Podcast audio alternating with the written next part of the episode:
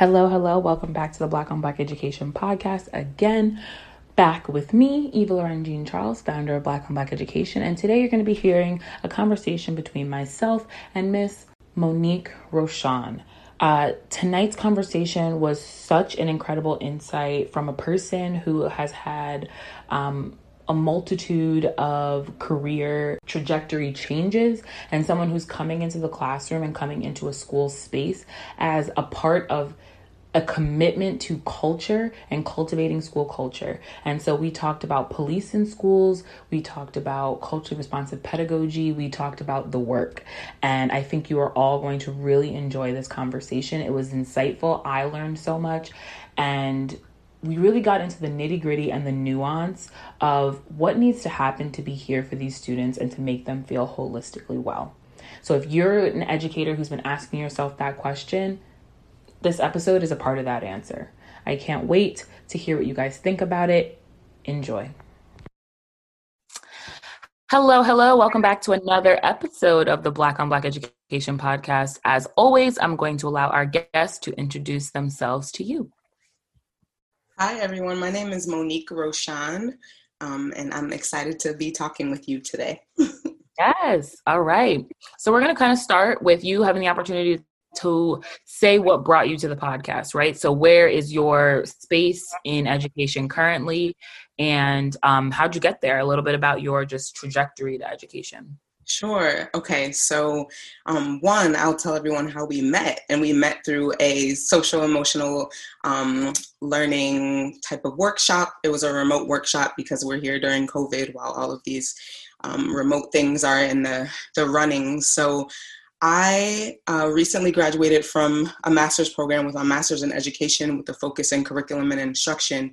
And I landed a job um, as a cultural associate and behavior support specialist at a K through 8 school, and I will be starting in just a week um, now. So that's the space I'm, I'm moving into in education.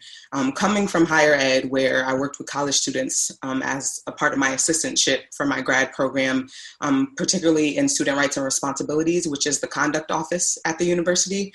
Um, so it's it's also an area where um, we practice more restorative practices for students that were um, having some things going on, whether it was drug and alcohol use, um, roommate conflicts, that those type of things.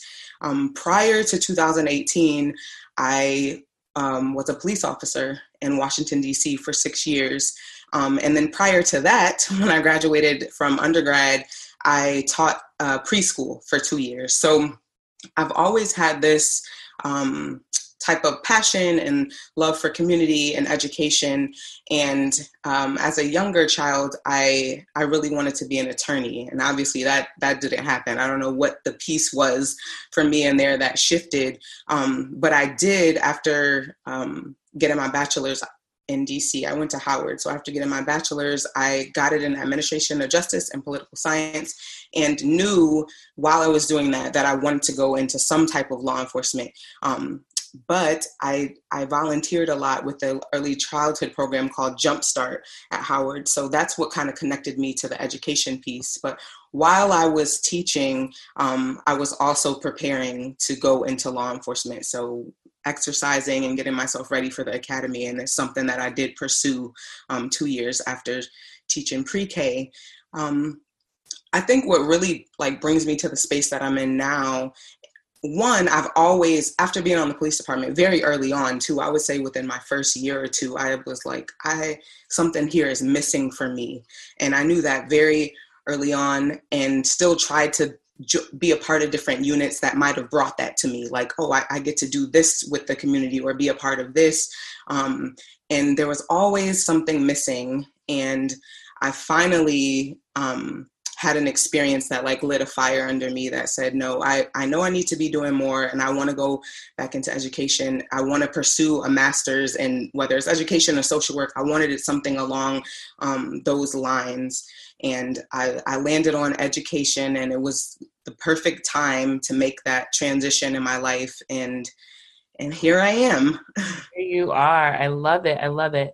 And so that incredibly beautiful title that you are going to hold in the next week um, mm-hmm. i think is is important for us to talk about and we're definitely going to get into that later but i kind of just want to put a pin in the conversation around that transition um, in your career path because many um, times on the podcast we've seen folks uh, have a very non-traditional path to education and mm-hmm. so um, what was it or what is it about um, the change for you? Mm-hmm. what is it about that change that um, makes you feel ready and prepared mm. uh, to walk into the classroom? Or you're not going to be in the classroom in a traditional sense but to walk into a school building. Right right. That's a really good point and question. Um, so i think one for me i can reflect back on my time in the police department and thinking about situations I was in, scenes I was in, conversations I had with partners, and how we were doing, we would see the same people over and over that we would come in to contact with. And I would always say, like, what arresting this person is not going to to change anything. We're actually just like cycling through um, this system that exists here, and a lot of us were on the same page with that. And I I can bring that same thing to education, like punitive um, consequences, if that's what we're going to call them, are mm-hmm. not effective and in in my opinion. And i mean there's research out there that can back that up as well. But when you think about children and children being kicked out of classrooms and sent to in school suspension and what are they doing in those spaces that are cultivating their social and emotional um, learning? And these are children who are going to be someday adults and the way that they're handled is going to be a reflection of, of them into their adulthood so i think coming into the k through 8 space with that awareness is is propels me in a way that's that's going to help me be ready for what's to come and mm-hmm. also mm-hmm. in a way that i'll be able to um, be in conversation with other educators because i know that there'll be a teach for america educators. There'll be you know urban fellows this and that and different types of educational um, also institutions that cycle recent college grads into um, you know inner city schools. And a lot of people are not prepared for what they're actually going to be encountering and and having the mindset that these students are human beings and we need to treat them with dignity and care. And they they need to feel um, like it's a space without judgment there has to be some safety in there and in there for them so i think just that awareness alone um, and putting it to practice is is really going to be a good thing for me to do Absolutely, absolutely. And so I think that gives us a really great segue into my next question, which is mm-hmm. what are your thoughts as a former police officer, current educator, on police officers being in the school building? Sure. I, this is a really good question. I'm gonna be really honest with you. It's something I haven't had a conversation with about like with any of my friends. There's all these things going on. We've had lots of conversations most recently, but um, not specifically about police officers in schools. Um, I know several, they call them SROs in DC. I know several of them. Um, and from my experience, those are the those are the officers that um, I want to say are able to to talk and reach students in ways that some of the educators are not.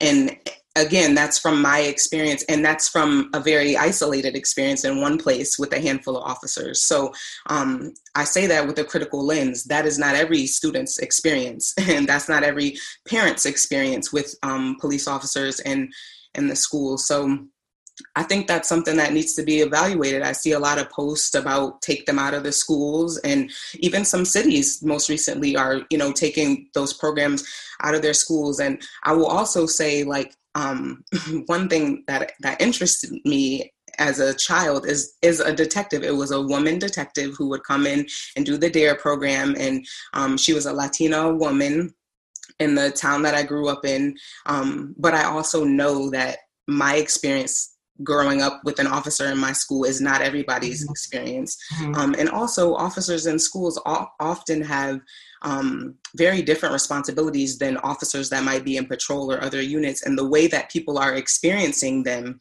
um, is it's not in positive ways. So to to kind of have have students try to separate the two um, is going to be a very challenging and difficult thing. Especially most recently, I, I know there's probably a more recent thing, but the last thing I saw was um, about an officer in a school was in Orlando, Florida, I think, and it was a young um, black young lady, and something happened with her teachers and the teacher ended up putting her in one of the administrator's office.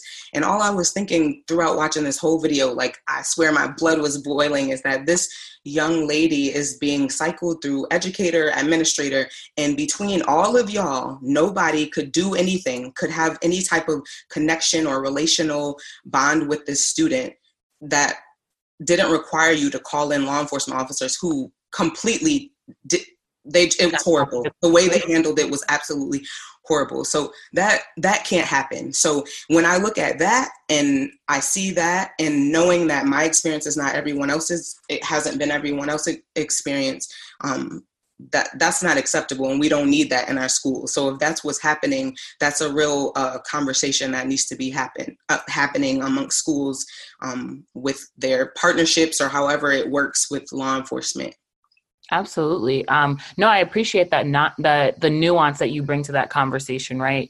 Um, as someone who has worked in that field, um, the the idea that someone who is supposed to stop crime is now in a school where kids are supposed to learn, I it's like well why does this need to exist in this capacity here and then you see kind of all of the different um, stats that are coming out about how many more police officers there are in schools than there are counselors and restorative justice experts. And like so then you keep going down the line. So it's i think the nuance that you brought to that that was so incredible is the the idea that our experiences are all incredibly different. And what bringing a police officer into a school in a upper middle class neighborhood what that feels like and what it feels like to have a police officer in your school when you go to a low income um, yeah. school in a community of color how different those two things can be. It's absolutely um, necessary in this conversation about get police officers out of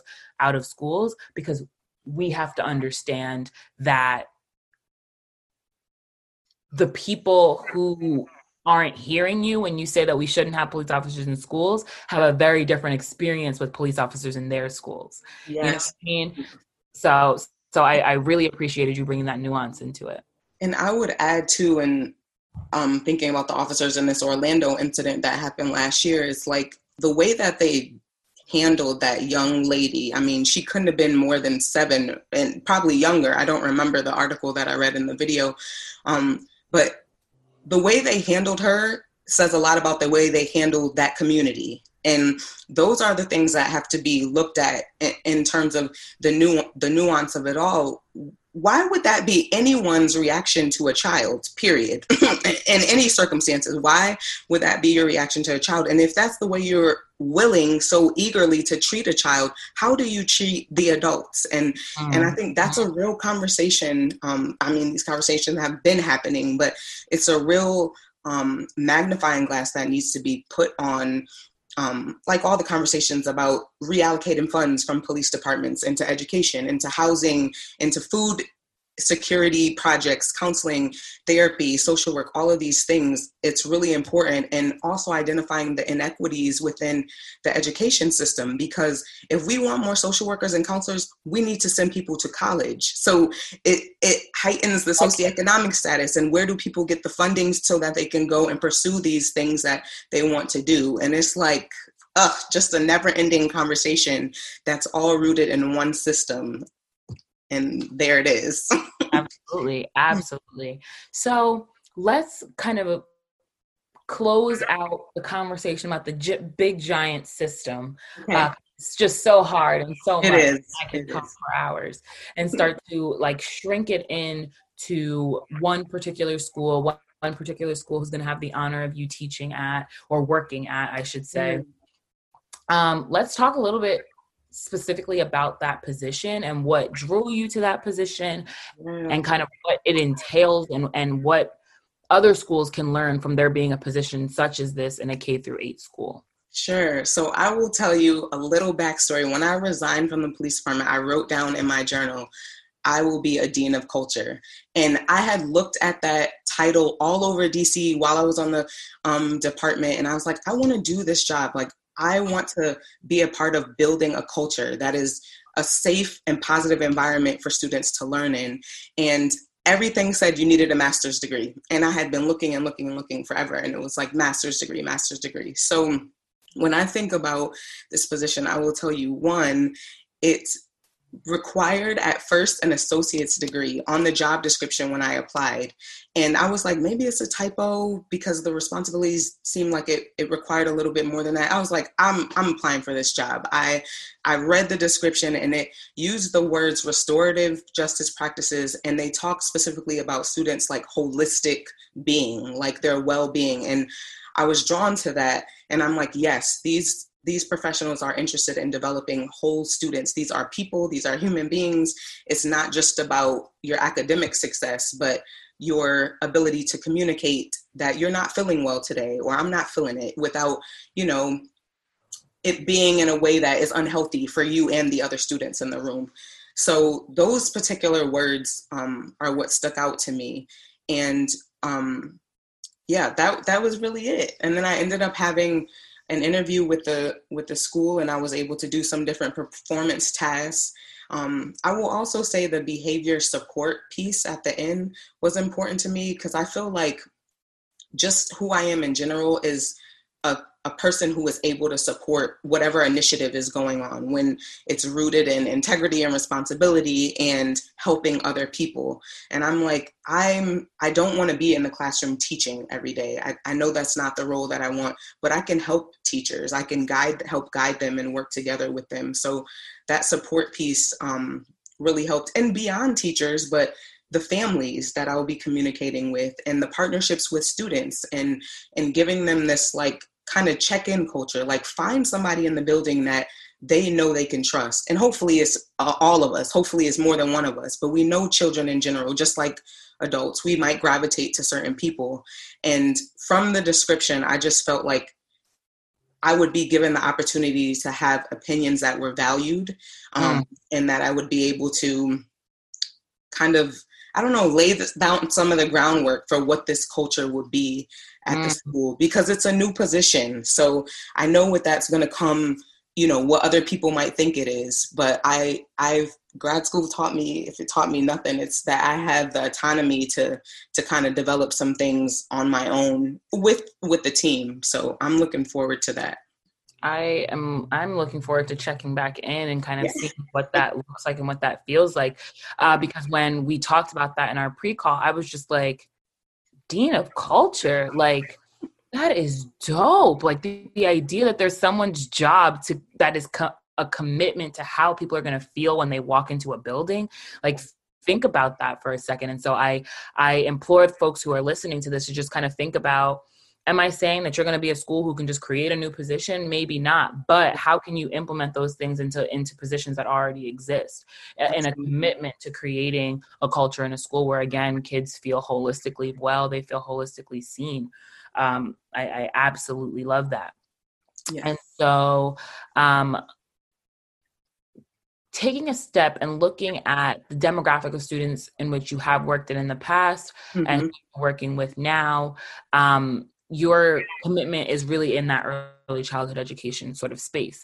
And so, what do you feel like is not true currently of the education system and that needs to be true of the education system as it pertains to what children need um, in terms of early childhood education and development? Mm, that's such a good, a good question. Whew goodness. it's Ooh, big. I, I gotta big sit back on that one because there's many things. Um, well, one, um, I think that in early child education, and I don't know how everyone else's experience is, but I think that parents really need to be incorporated in a lot of the conversations parents and the students. I mean and and k through eighth i mean students can tell you what they need and what they want and and how do you engage teachers who sometimes don't live in the community in which they teach in things that the community values or in the things that the, that are important to the community. So i would say some type of way to bridge these gaps that exist like how do you build a culture of trust with parents and transparency with them so that they're coming to the PTO meetings or you know the one-on-one meetings that you have every quarter about their child? Or that you know enough about them to know they're working multiple jobs and they might just need a phone call or they might be able to schedule you know a 10 minute FaceTime with you and they can't actually be in the building. So I think really those things obviously can happen at the system level but it's going to start with the individuals that work within it and and having some um, compassion and empathy and also just care for like the relational aspect of what exists in your role as an educator. Like we're not robots. We don't need to go by our daily schedules you know tick by tick. Um, sometimes we have to all, all the time really we need to be meeting people um, halfway. And i think that if we do that, if we get parents on board and more like this communal aspect to to student learning, um, we could go far. Absolutely, I love that. And so I'm going to ask you a very similar question okay. um, about what needs to be true for school culture and how school students should come to school feeling and um, being heard and just how they can holistically be developed. Sure. So um, my supervisor actually sent me. So my supervisor is actually the dean of culture, and I'm the associate. So um, we have this running joke is like, I want your job one day, but it's good that I can be your your. She can be my supervisor. So she sent me a book that the staff had been reading. Um, and it talks about relationships, responsibility, and regulation, like how we help students learn how to regulate um, their emotions without it being like something that decides the whole mood for the child for the whole day, the whole mood for the teacher for the whole day. So I think something that um, exists, at least for me in terms of culture, is being able to look inward and say, what bias do I come with into any setting with anyone else, my students, their parents, and looking inward and saying, challenging myself like why do you feel that way? And how does that serve your students? Like because a lot of the times like if we would just create a structure that was consistent for our students so they know when they come in this time this is what we're doing or this day of the week this is what we're doing um, that they can have like this calmness and know i have i have a flow of it of what the day is going to be like. And i think that's a huge component of building a culture where students can feel safe. And also again going back to like this relational piece of building community with them they have to be able to trust you. So how do you build that foundation? Tell the truth. We have to tell the truth about things. Be honest. You're a human being as their teacher as an instructor. You have a mom a dad a guardian a parent. And those are conversations students um, need to know. They need to know that it's okay to share like Miss Roshan, I'm not feeling it today. Like I had a rough morning, but how do we provide them the tools that they can articulate those things instead of letting um, feelings or a rough morning fester in them. So I think really allowing children, giving them permission really to be vulnerable and to share their feelings and know that they're coming into a space where they're not going to be judged is is got to be the foundation to building a, a culture for them. Absolutely. Whew, that's a lot and it's like so much more you know because I, was sitting here stuck because i'm it's just so much um but then so little at the same time right? Like think about how easy it should be um to to just want to love on students right? Mm-hmm. like how easy it should be for people to be like today is hard and like be comfortable and sit in that and, and have someone be receptive of mm-hmm. that feeling or of that way that you're showing up that day.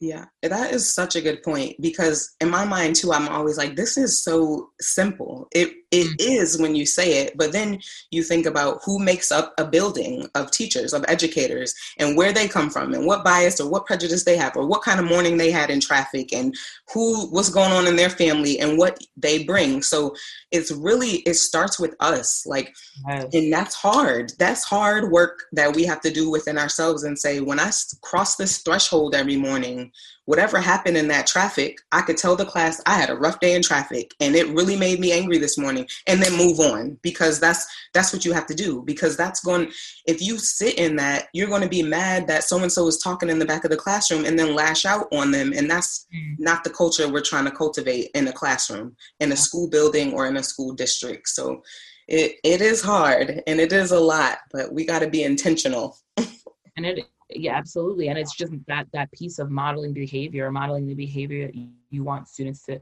to um, take on because again we forget that kids are with us as educators much much more than they are with their families and their parents mm-hmm. and so it's so critical that you take on this responsibility around a child and what a child needs, right? Um, because it's just as much the school's responsibility as it is the parents' responsibility. And as much as parents should be really taking a huge role in their child's education, again, school is so much of a child's life. We can't separate those two. Right. So it's absolutely critical that we have someone who's committed um, to school culture. Yeah.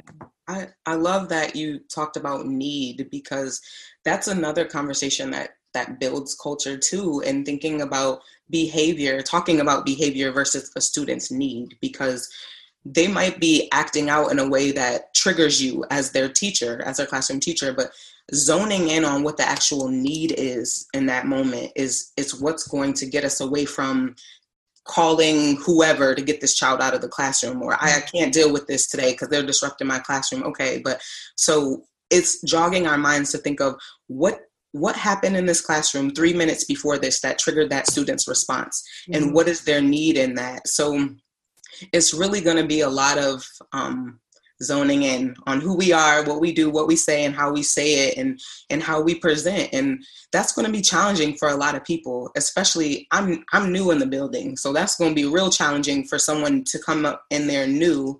And I look a lot younger than I am too, and that's always been another another thing for me. But um, that, that's on me to also come come to people and let them know they're not on an island by themselves like i'm in this with you so i, I want to be there to support people, um, but also hold them accountable for the way that we engage with students. Absolutely.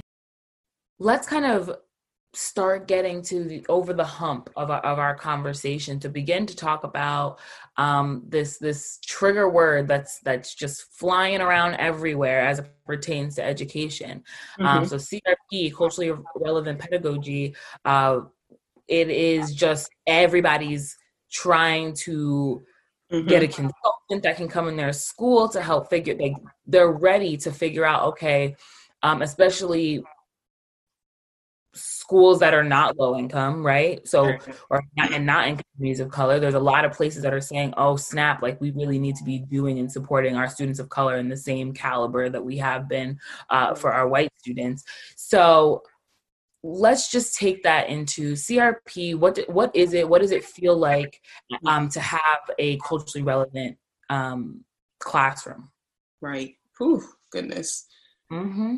Ah, oh, lordy! I just sat through um, American University had a, a remote conference through their anti-racism um, research center, and the theme this year was um, uplifting women um, and girls of color through practice, policy, and pedagogy. And it was excellent.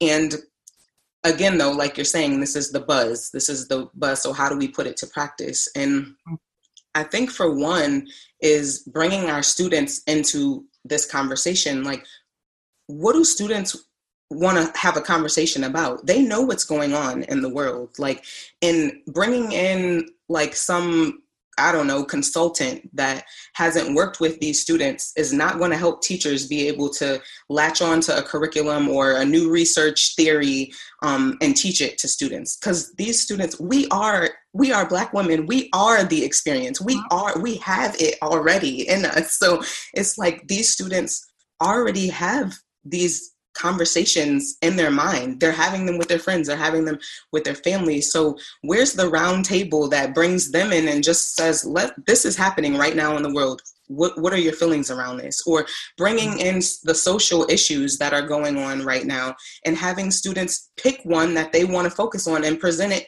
into the classroom. Let them do their own research. Let them be critical in making their own opinions about all the things and systems and policies that are are going on today. I just think like there needs to be more like real grounding into this versus like who's the top one that we can pay to get in here because we're we're not doing this right. Like that's like a I, I don't even know. That's just, it brings chaos to my mind to think we're going to pay all these people money. And also, if we are going to pay, pay some black women to come up in these schools. There's plenty of them on my Instagram feed that can talk to you about culturally relevant relevant pedagogies and pay them and let them come into the schools and engage with parents and teachers instructors administrators um, not just consultants who have have studied black children or students of color um, let let it be from the people who actually live it and experience it because mm-hmm. they're the ones that know and they're the ones that can provide you with language and practice so that you can hopefully reach students in a way that's meaningful. Absolutely. I hope I answered. I feel like I went off. Tangent is so huge. I still don't understand it fully. And I think that that is such a key piece to the conversation, right? If we want to add cultural relevance, cultural competency um, to the curriculum, it is a never ending process. It's something that you have to consistently be committed to.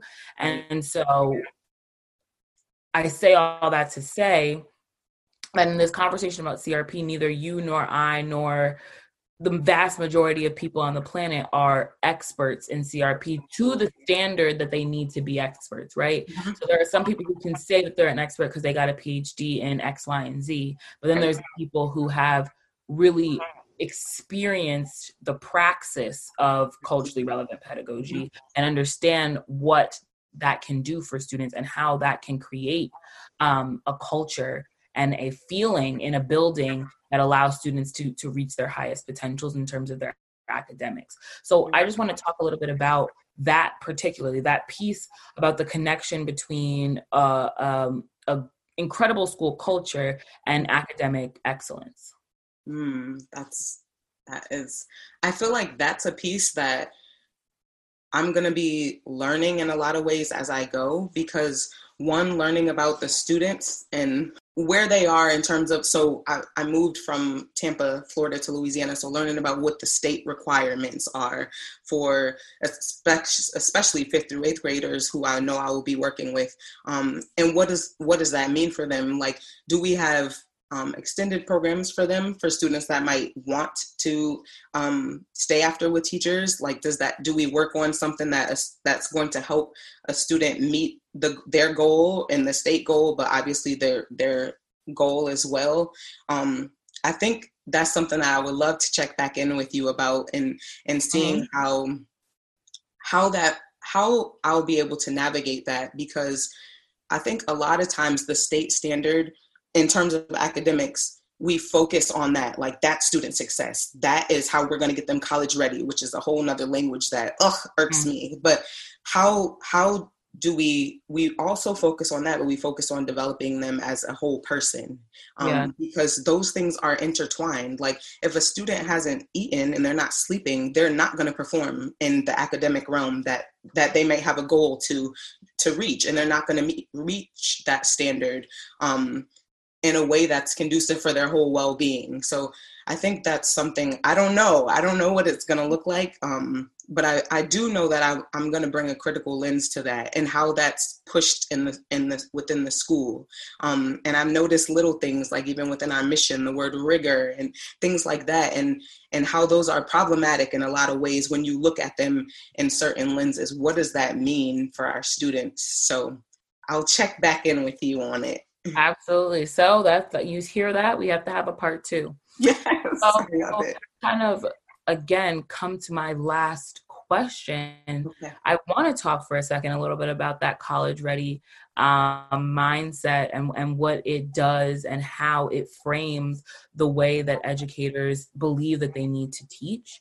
Mm-hmm. Um, so talk a little bit about why it irks you and then move into like what the replacement is and, and why that is necessary for, um, to be invested in. Sure. I think that one, I started my college career at a community college and I trans- end up transferring to Howard. So um, there's all types of myths about community college. So what is college ready? Like there's nothing I feel like that prepared me for my experiences in college. Nothing besides maybe just starting and finishing the little things in life. And I think when we beat that into children's mind, we're telling them they're less than if college is not something that's on mm-hmm. that they want to mm-hmm. pursue um, or if they don't attend a specific college that that they're less than they're we're devaluing them and how about we meet students where they are right where they are and the grade they are when we encounter them and and get them from one place to the next, like one year at a time, one day at a time,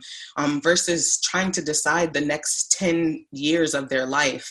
Um, and I experienced a lot of obviously these conversations at University of South Florida where I attended grad school and working with undergrads and just hearing how stressed out they were because they wanted to graduate in three years to meet these this metrics that the school um, like pilots themselves on and it's it's it's national statistics that uh, students graduate in this amount of years. So I just think that's a pressure that students don't need. They don't deserve that. Um, what is college ready? I mean, I, I, I don't know what that is. I don't, and I feel like it changes depending on whatever school you're looking at.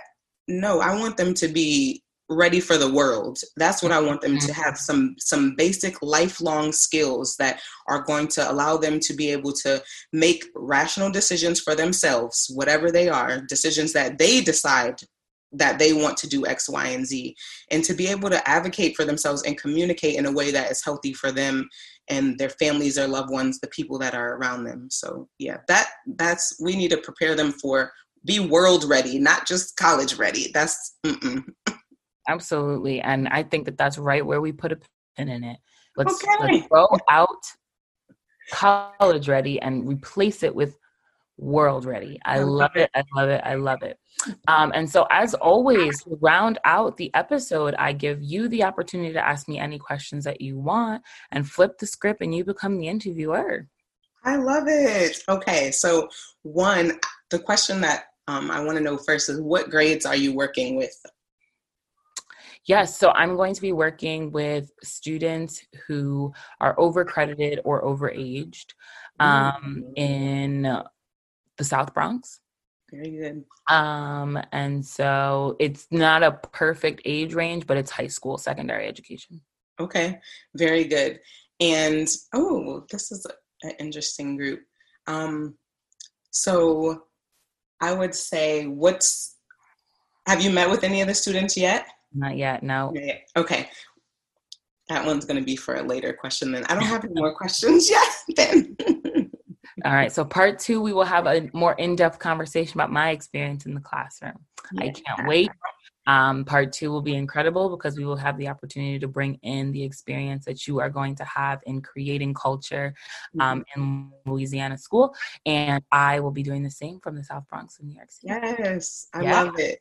All right. Thank you guys so much for being here. Thank you for coming back for another episode. And I can't wait to hear what you guys thought. Have a great one. Okay